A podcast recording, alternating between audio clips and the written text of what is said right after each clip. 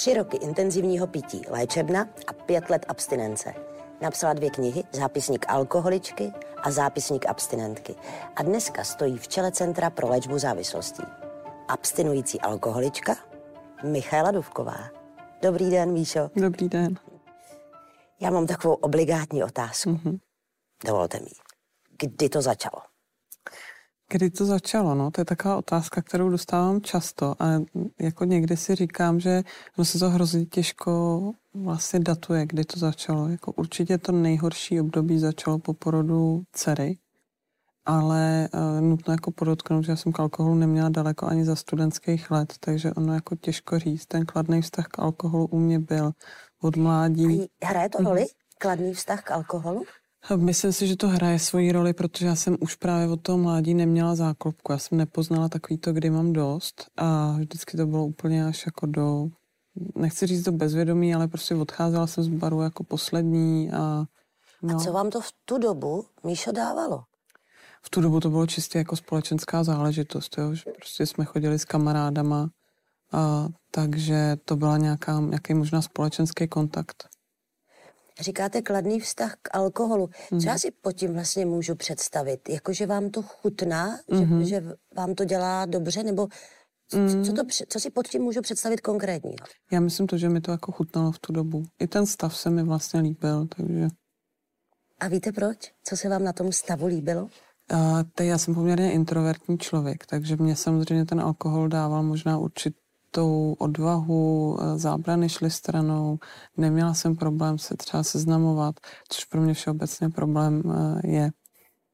A ve chvíli, kdy ten kladný vztah k alkoholu uh-huh. se někam přesmíkne uh-huh. a už to začíná být nebezpečný, tak se stane co? Co, co je vlastně to nebezpečí? Protože to, o čem mluvíte, uh-huh. tak to si myslím, že může zažívat velké množství lidí. Že padají zábrany a že alkohol uh-huh. uvolňuje. A kdy to začne být nebezpečný? Já myslím, že ono to bylo nebezpečné už tu chvíli, kdy jsem to vnímala jako nějaký prostředník pro společenský jako takový to, co mě přibližuje k lidem. Jo? Myslím, že už tu chvíli je to na hranici takového určitého nebezpečí, protože už si tím alkoholem nějak pomáháte, nějak pomáháte svojí povaze, svojí psychice a to už je podle mě špatně. V tu dobu jste to ale předpokládám netušila. Ne, to vůbec jsem tak nevnímala samozřejmě. To já jsem dlouho ještě pak nevnímala. Ani po porodu dcery jsem to dlouho nevnímala jako, jako problém. A říkáte, že to začalo, i když kladný vztah k alkoholu mm-hmm. někdy už v nácti, a že to začalo po porodu. A víte proč? Co ten porod způsobil? Nemyslím si, že by něco způsobil porod, ale celkově jako změna té životní situace, kdy tam bylo jako stěhování, změna té role, vlastně mě bylo třeba 20, takže jsem byla poměrně mladá maminka. A nebyli jsme úplně v dobré finanční situaci. Myslím, že tam jako těch faktorů bylo víc, který způsobili to, že já jsem se nějak psychicky uh, jako propadala. Úplně nevědomně, jo. A, a ten alkohol možná tím, že jsem věděla, jak mi dokáže zafungovat, uh, byla taková velmi jednoduchá cesta, jak si třeba večer ulevit. Já vím, že jste někdy někde uh-huh. vyprávěla o tom, že jste byla vlastně taková, jak jsem říká, zelená vdova. Mm, jo, jo. Co, co to přesně je? Jak, jak ten život vypadá? Zelená vdova to je pojem, který se právě používá u žen, který začnou pít na rodičovský dovolený. Často uh, právě tam zafunguje ta změna, kdy se často stěhujete třeba uh, z Prahy na okraj Prahy nebo do těch satelitních městeček manžel vydělává, chodí do práce, vy zůstanete sama doma s tím dítětem, ty sociální vazby se úplně přeruší, tak to jsou ženy, kterým se říká uh, zelené vdovy. A jak to u vás vypadalo, ty hmm. začátky v tom? Zkuste mi to povídat. Hmm. Přijdete domů, nebo jdete s dítětem na hřiště, hmm. nebo něco, hmm. a pak? A pak uh, se jakž takž postaráte o domácnost, uh, dítě uložíte a v tu chvíli otevíráte lahev a začnete tou jednou skleničkou, dáte si druhou skleničku, teď jako puštěný ten seriál, že jo, teď čekáte, než se ten partner vrátí domů. No pak někdy je to třetí sklenička, ono se jako ani neotočíte. Ještě u žen je to úplně jako typický, že ta závislost vzniká poměrně rychle. A, a to množství toho vypitého alkoholu, ta určitá tolerance taky stoupá poměrně rychle. Jo. Takže u ženy je to pití ještě daleko nebezpečnější, protože se do té závislosti jako rychleji dostanou. Co se musí stát? Hmm aby se z toho ta závislost skutečně stala. Protože otupit se jednou, dvěma skleničkama si umím představit, že, že může na Jižní Moravě mm. takhle někdo žít 20 let. Že? Jo, určitě může, ale ve chvíli, kdy se otupujete, tak je to špatně. To je právě cesta do té závislosti. Jo, ve chvíli, kdy tam prostě opravdu je nějaká třeba úzkost, začínající deprese nebo stačí nějaká jako frustrace, tak pravděpodobnost, že skončíte u jedné, dvou skleniček je jako téměř nulová. Jo, pokud si se dáte každý večer s tím, že si s manželem dáte jednu, dvě skleničky a je to takový to na pohodičku, tak eh, určitě nebudete směřovat do závislosti stejně rychle, jako žena, která si sedne, bude přemýšlet nad tím, jak je jako v životě nespokojená a bude to zapíjet, protože to zůstane u jedné, dvou skleniček možná pár měsíců. Jo, ale bude se to velmi rychle zvyšovat to množství. Jak rychlý to bylo u vás? No hodně rychlý, hodně rychlý. A jak jste říkala na začátku, to intenzivní pití trvalo něco přes tři roky. A do fáze jako od skleničky klávy to mohlo trvat třeba 7-8 měsíců. To bylo fakt jako velmi rychlý. A, a taky je to pro ženy dost typický, že tam prostě je takhle rychlá ta fáze. Pak je jenom otázkou, jak dlouho vždycky se zaseknete na určitý množství.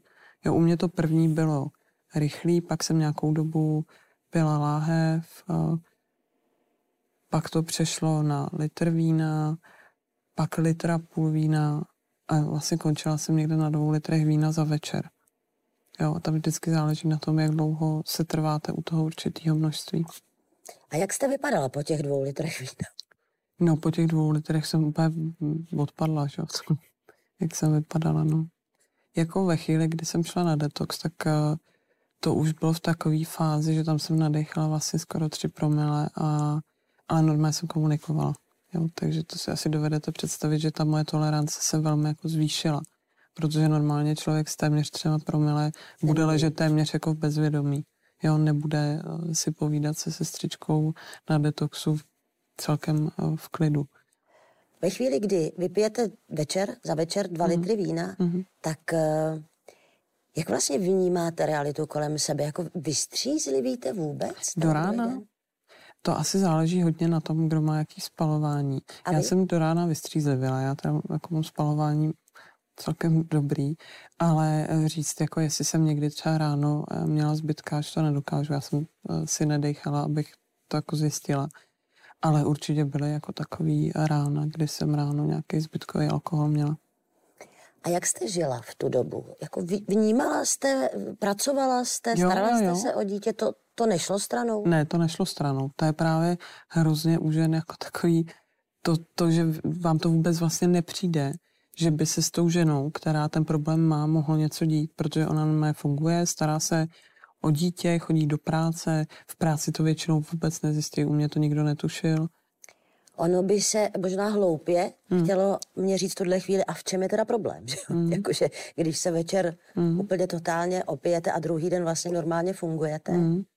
No, ale vy se večer totálně opijete, takže jako nefungujete, nefunguje žádný partnerský život. Taky může dojít k nějakému jako excesu, hádkám, o, jo, vyhroceným situacím, což třeba bylo u nás o, ve vztahu k těm manželovým rodičům, i k němu samozřejmě. Nebo já jsem si třeba zlomila ruku, že v opilosti, takže jo, ono by se to takhle, když se na to kouknete zvenku, jak si řeknete, no tak když se vlastně jako nic neděje, ale uvnitř té rodiny je to samozřejmě úplně narušený. A váš partner, nebo je to stále současný partner? No, já se k tomu úplně nechci vyjádřit. Dobře, takže v tu chvíli partner uh-huh. uh, to vnímal a snášel jak? No blbě, a, a hlavně to blbě snášeli ty jeho rodiče. To byl vlastně první impuls, jako byl od nich, že uh, mám nějaký problém a až následně to teda bylo jako od něj. A bylo to, já jsem furt slibovala, že, že přestanu, že uh, toho nechám a uh, to je taky jako alkoholici mají plnou pusu slibů a lží. Ale ten náhled na tu realitu už nemají, takže on samozřejmě chtěl, abych s tím něco dělala. Já jsem mu řekla, že všichni ostatní mají problém, já samozřejmě žádný nemám. Taky ty typický jako keci, co alkoholici mají, no nebyla jsem jiná. A ve chvíli, kdy slibujete, že skončíte, mm-hmm. tak si to skutečně myslíte? Jo, tak to fakt chcete. To není o tom, že byste jako slibovala něco, nebo já nechci mluvit za všechny, ale já to vnímám tak, jak jsem to měla já. A, tak si říkáte, že prostě už si fakt tu flašku jako večer nekoupíte a neodevřete. Ale ta závislost to prostě nedovoluje, takhle to jako nefunguje. Jo, bylo by to hrozně fajn si ráno říct, už si prostě večer nedám a fakt si nedat, ale jako ve chvíli, kdy už je to rozjetý vlak, tak, eh, tak to nejde bohužel. V čem je vlastně ten, ten děs? Je to a absťák, který byste dostala, mm-hmm. proto si to musíte otevřít, nebo toužíte pod, znova po tom úniku? Co, co vás u toho drželo? Jo, je to, myslím, kombinace těch abstinenčních příznaků, kdy vlastně už se jako propadáte až do takových jako úzkostí, je to nějaký proces v mozku, jo? to už není jenom o tom, že si to fakt člověk řekne, udělám to tak nebo tak, ale fyzicky a psychicky máte na té látce závislost, jedno jestli je to alkohol nebo já nevím, pervitin, prostě máte závislost a říct si jako, tak teď to dělat nebudu, nejde. Jo, to tělo vám to nedovolí, protože jsou abstinenční příznaky od těch méně závažných po ty úplně nejzávažnější život ohrožující a do toho ta hlava, že, která neumí prostě vypnout a vyvolává ty úzkosti a deprese a, a prostě šílený stavy, takže v této kombinaci pak a, není možný jako sám nějak ukočírovat to, že to člověk zastaví. Nebo nechci říct, že to není možný, ale i když to zastavíte jako sama, tak nikdo nezačne pít skrutím prstu. A když se chcete jako vyléčit, nebo léčit respektive, tak tím, že to jako zastavíte, ale ne, neléčíte to, proč to vlastně vzniklo. Jo, takže z mýho pohledu jít cestou vyhledání nějakého odborníka je vlastně jediný možný správný řešení, protože zastavit to sám je fajn, ale je to jako otázka času, buď než tomu propadnete znovu, nebo než se ty problémy objeví někde jinde, začnete je řešit nějakou jinou cestou. Takže já jsem vlastně ráda, že jsem to jako sama nezastavila, šla jsem do té léčby, která prostě mě zachránila. Je, říkáte mi vlastně, že je klíčové mm-hmm. vědět proč. Mm-hmm. Proč to začalo. Mm. Je, je to to je, podstatné pro to, aby se člověk zbavil závislosti? Je klíčový zjistit, co jsou ty spouštěče. Což by se dalo říct to vlastně proč. Proč uh, potom saháme jako opakovaně, proč se tak dělo na začátku, jaký jsou vlastně ty naučený vzorce, proč to člověk dělá. To je z mýho pohledu klíčový. A u vás to bylo to, o čem jsme mluvili, to odstěhování se a jakási frustrace. Hmm. To jsou věci, kterým se nemusíte vyhnout ani dneska. Mm-hmm. Jak s tím zacházíte dneska? No, to je právě to, co mě dala ta léčba. Že s tím zacházet nějakým způsobem umím. Jasně, pořád jsou situace, kdy prostě se s tím vypořádávám nejlíp, jak to jde, když to není jednoduchý. Ale ta léčba mi dala to, že nějak s tou psychikou jako si umím poradit, dokážu ty problémy řešit a neupozadovat, i když to není jako komfortní s někým třeba do konfliktu nebo říct, ale ne, tohle prostě já dělat nebudu, tohle se mně nelíbí, takhle to nechci, a, tak a, dneska se tomu nějak umím postavit, no, dřív jsem to bohužel neuměla. Jak vypadaly momenty, kdy vám bylo úplně nejhůř, než jste do té léčby šla? Protože vím, že jste se rozhodla sama mm-hmm, mm-hmm. skončit. Jak to vypadalo, Míša? No, to vypadalo tak, že já jsem uh, vlastně měla strach, že buď mě jako, buď se upiju, že to tělo už prostě nevydrží, a nebo naopak, že když budu střízlivě jako bez dohledu lékařů, tak uh, že mě zabijou právě ty abstinenční příznaky, které jako bohužel můžou mít i tyhle ty následky. A to jsem, uh, jako nechci říct, že jsem si sáhla na dno, protože na dno jsem si reálně sáhla až na tom detoxu. Ale bylo mi fakt hrozně, no. Bylo mi hrozně fyzicky i psychicky. A můžeme zase být trošku konkrétnější, co to znamená hmm. hrozně fyzicky? Jo, uh, fyzicky jsem měla zimnici furt, od žaludku mi bylo blbě, uh, blbě jsem viděla, točila se mi hlava, to byly úplně jako ty poslední vlastně momenty, než jsem nastupovala ten detox, nebo momenty dny, kdy se tohle jako střílo. Nespala jsem samozřejmě, potila jsem se. A, ale ono to záleželo na tom taky, jakou hladinu alkoholu jsem v tu chvíli měla jako v sobě. Když jsem měla někde kolem dvou promile, tak mi bylo relativně dobře, byla jsem schopná spát. Ale myslím, že jakmile jsem začala klesat právě pod promile, tak tam už začínaly jako ty abstinenční příznaky, už ten třes a, a to pocení a právě zvracení, nespavost, a, a úzkosti, bušení srdce. No, tak. A psychicky, vy jste v tu chvíli už věděla, že je to průšvih? Tak to už, se, jo, to už jsem třeba věděla, že to je jako průšvih ne, ale že mám problém, jsem věděla už třeba rok předtím. Ale furt jsem jako žila v nějaký jako iluzi, že to zvládnu sama, jo, což byla, jestli něco považuji za chybu, tak tohle, že jsem tu léčbu nevyhledala dřív. Ale tak prostě... O sobě jste si myslela co? Jako pohrdá sebou člověk? Jo, to, tak jasně, člověk se za sebe stydí, vnímá to jako selhání, a, ale ten náhled fakt jako reálně nemáte zdaleka takovej, jako má to nejbližší okolí, který vidí, že se řídíte úplně na dno, ale vy máte pocit, že ještě tak jako balancujete někde možná na nějaký propasti. Jak když jsem si o vás četla, tak mm. vím, že vy jste měla takový jako, jako moment, kdy jste mm. si mhm. řekla tak adu, což mm. není úplně běžný mm. u mhm. alkoholiků. Mm. Co se to vlastně u vás odehrálo? tam se právě odehrál ten strach jako o život.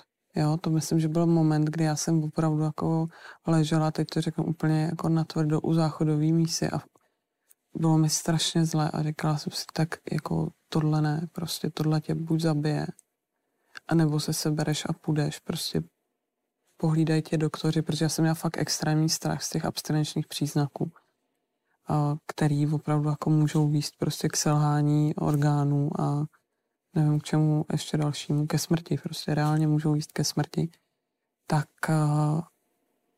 v tu chvíli, jako když jsem tam uh, ležela u té záchodové mísy, jsem si prostě řekla, že tohle už ne a, a zvedla jsem ten telefon, jako díky bohu za to. Jedna věc je zavolat mm-hmm. a druhá věc je, kdy vás přijmou.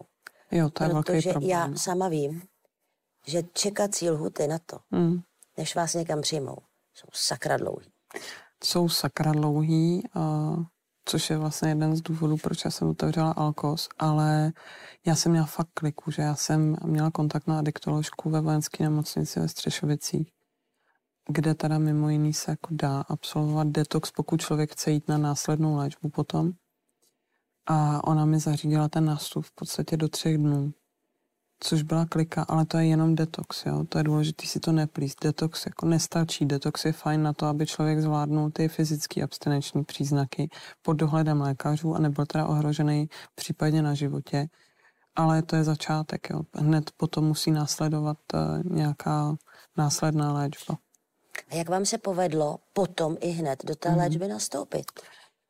Protože to je další věc, že tato se čeká x měsíců. Jo, já myslím, že jako já jsem měla fakt velký štěstí, protože já jsem z toho detoxu volala vlastně do stacionáře, který jsem pak absolvovala a oni akorát začali, takže mě ještě do toho programu vzali.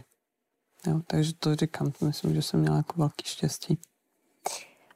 A ten vzkaz pro diváky, kteří se na nás mm. možná v tuhle chvíli koukají, mají někde třeba ve svém okolí podobný problém mm. a nebudou mít takový štěstí jako vy a nenastoupí hned do léčby. Co s tím, Míšo? Tak já jsem Alkos otevřela třeba proto, aby lidi nemuseli čekat. Vaše centrum. Ano, moje centrum, protože uh, vím, že to je velký problém uh, s těma čekacíma dobama. Uh, byl to zásadní problém uh, vlastně před úmrtím mýho táty, kdy na, ten na léčbu čekal jako extrémně dlouho, což byl vlastně ten impuls, proč já jsem se rozhodla Alkos otevřít. Tatínek byl závislý na alkoholu. Ano. Uh, a na tu léčbu čekal čtyři měsíce. A nevydržel? Nevydržel, bohužel. Sáhl si na život? A jo, sáhl si na život a já prostě nechci, aby lidi čekali. Takže um, vlastně ty naše programy, které máme, umožňují nástup uh, klientů maximálně do 14 dnů. Uh, to je nejdelší jako možná, možná doba čekání, takže 14 dnů je úplně nejdíl, co se u nás dá čekat. A přijmete alkoholika nebo alkoholičku mm-hmm. v tom stavu, v jakém je? Protože ona si ne, nepřijde střízlivý, že jo? A většinou chodí střízlivý, to teda musím jako říct, že se snaží aspoň přijít střízlivý. My vždycky máme úvodní konzultaci, takže tam posuzujeme, jak na tom ten klient je. A zjišťujeme, jestli je schopen vydržet střízlivý třeba dva, tři dny protože zase my nemáme lékaře 24 hodin denně, 7 dní v týdnu, takže případně řešíme detox, pokud klient fakt není schopen vystřízlivět a pak tu léčbu u nás. Ale musím říct, že jako máme fakt zkušenost, že většina klientů, když ví, že může nastoupit rychle, tak je schopná vystřízlivět během těch třech, čtyřech dnů, kdy už pak opadnou ty, ta možnost, že by ty abstinenční příznaky v nějakém větším měřítku propukly. To bývá většinou právě ty dva, tři, ještě čtyři dny od vysazení alkoholu. A pro člověka, který nedospěje do té fáze, že dobrovolně ze sebou hmm. chce něco udělat, existuje v Čechách možnost, jak ho do té léčebny dostat? V podstatě ne. To ten člověk jako musí ohrozit na životě sebe nebo někoho jiného v tu chvíli je přijat k nedobrovolné hospitalizaci, ta se ale stejně po nějaký týdnu, deseti dnech změní na hospitalizaci dobrovolnou a ten člověk může na revers odejít. Ten český právní systém tohle v podstatě neumožňuje. To znamená, že ve chvíli, kdy nedojdu do stavu, že, že vím, že já dobrovolně něco s tím chci udělat, a to taky může být fáze, kdy už je pěkně pozdě. Bohužel, no. Pokud opravdu ani pod nátlakem rodiny to bývá takový dost často důvod a k tomu, že člověk nastoupí, když o tom není úplně přesvědčený, nebo když je třeba nátlak zaměstnavatele, to je taky jako hodně účinný. Pokud ani potom nedojdu k tomu, že tu léčbu nastoupím, tak je dost pravděpodobný, že pak už bude pozdě. Bohužel. Čistý fakt. Mm. Podařilo se vám dát svůj život zpátky dohromady. Mm-hmm. Jak dlouho to trvalo? No já myslím, že to furt trvá, jako ve své podstatě. Uh, já jsem přesvědčená o tom, že jak dlouho člověk pije, minimálně tak dlouho mu trvá se nějak jako... Poskládat. Nechci říct poskládat, jo, to zase jsou lidi, kteří pijou 20 let a po roce myslím, že mají život docela fajn. Ale nějak jako pořád je s čím pracovat, jo. Řekněme, že mi trvalo ten rok nějak eh, se fakt dát dohromady ale teď mám furt pocit, že uh, je, furt je něco, co se jako objevuje, nějaký výzvy, nebo člověk zjistí, že opravdu uh, je nějaká situace, kterou by v minulosti třeba zapil, takže s ní jako pracuje, nebo já se snažím s tím furt pracovat a na sobě pracovat. Ale uh, jako říká se, že z pravidla to trvá rok. Rok opravdu je nejtěžší, aby člověk v té abstinenci jako vydržel. Máte ještě strach z toho, že nemusíte udržet otěže svého života úplně pevně v rukách? Eh, nechci úplně říct, že jako žiju ve strachu, ale jsem obezřetná, protože eh, jako ve chvíli, kdy myslím, že bych obezřetná nebyla nebo neměla strach, nazývejme to tak, že se to může stát, tak eh, myslím, že by člověk k tomu velmi rychle sklouznul nebo mohl sklouznout. Nešlo by se něco co byste nazvala jako největší ztrátou za tu dobu? Tak ztratila jsem nějaký čas. To je, myslím, taková největší ztráta. A nějaký čas, který jsem třeba plnohodnotně mohla věnovat dceři. A, a kdybych jako měla jako největší ztrátu celkově spojenou s alkoholem, tak eh, jsem ztratila tátu, že? a to je jako obrovská ztráta, která asi nepřebolí nikdy. No. Ano, se říká všechno zlé k něčemu dobré. Mm. Je něco, co jste získala? Získala jsem ten život, jaký mám teď. Držím ho jako pevně ve svých rukou a dělám a práci, nebo to ani tomu se ani nedá říct jako snad práce, prostě dělám to, co lidi vrací zpátky do života a to je jako obrovský dar a, a já té zkušenosti nelitu, jako bez ní bych eh, dneska neseděla tady, nedělala bych to, co dělám a nebyla bych taková, jaká jsem. A já se mám takhle docela ráda, takže myslím, že mi to dalo spoustu věcí. Tak já vám, Míšo, přeju, ať se máte dál ráda, ať držíte pevně otěže svého života v rukách a ať se daří vašemu centru Alkos a možná bude další kniha. Bude další kniha. Tak ať má úspěch. A děkuji pěkně. Já moc děkuji.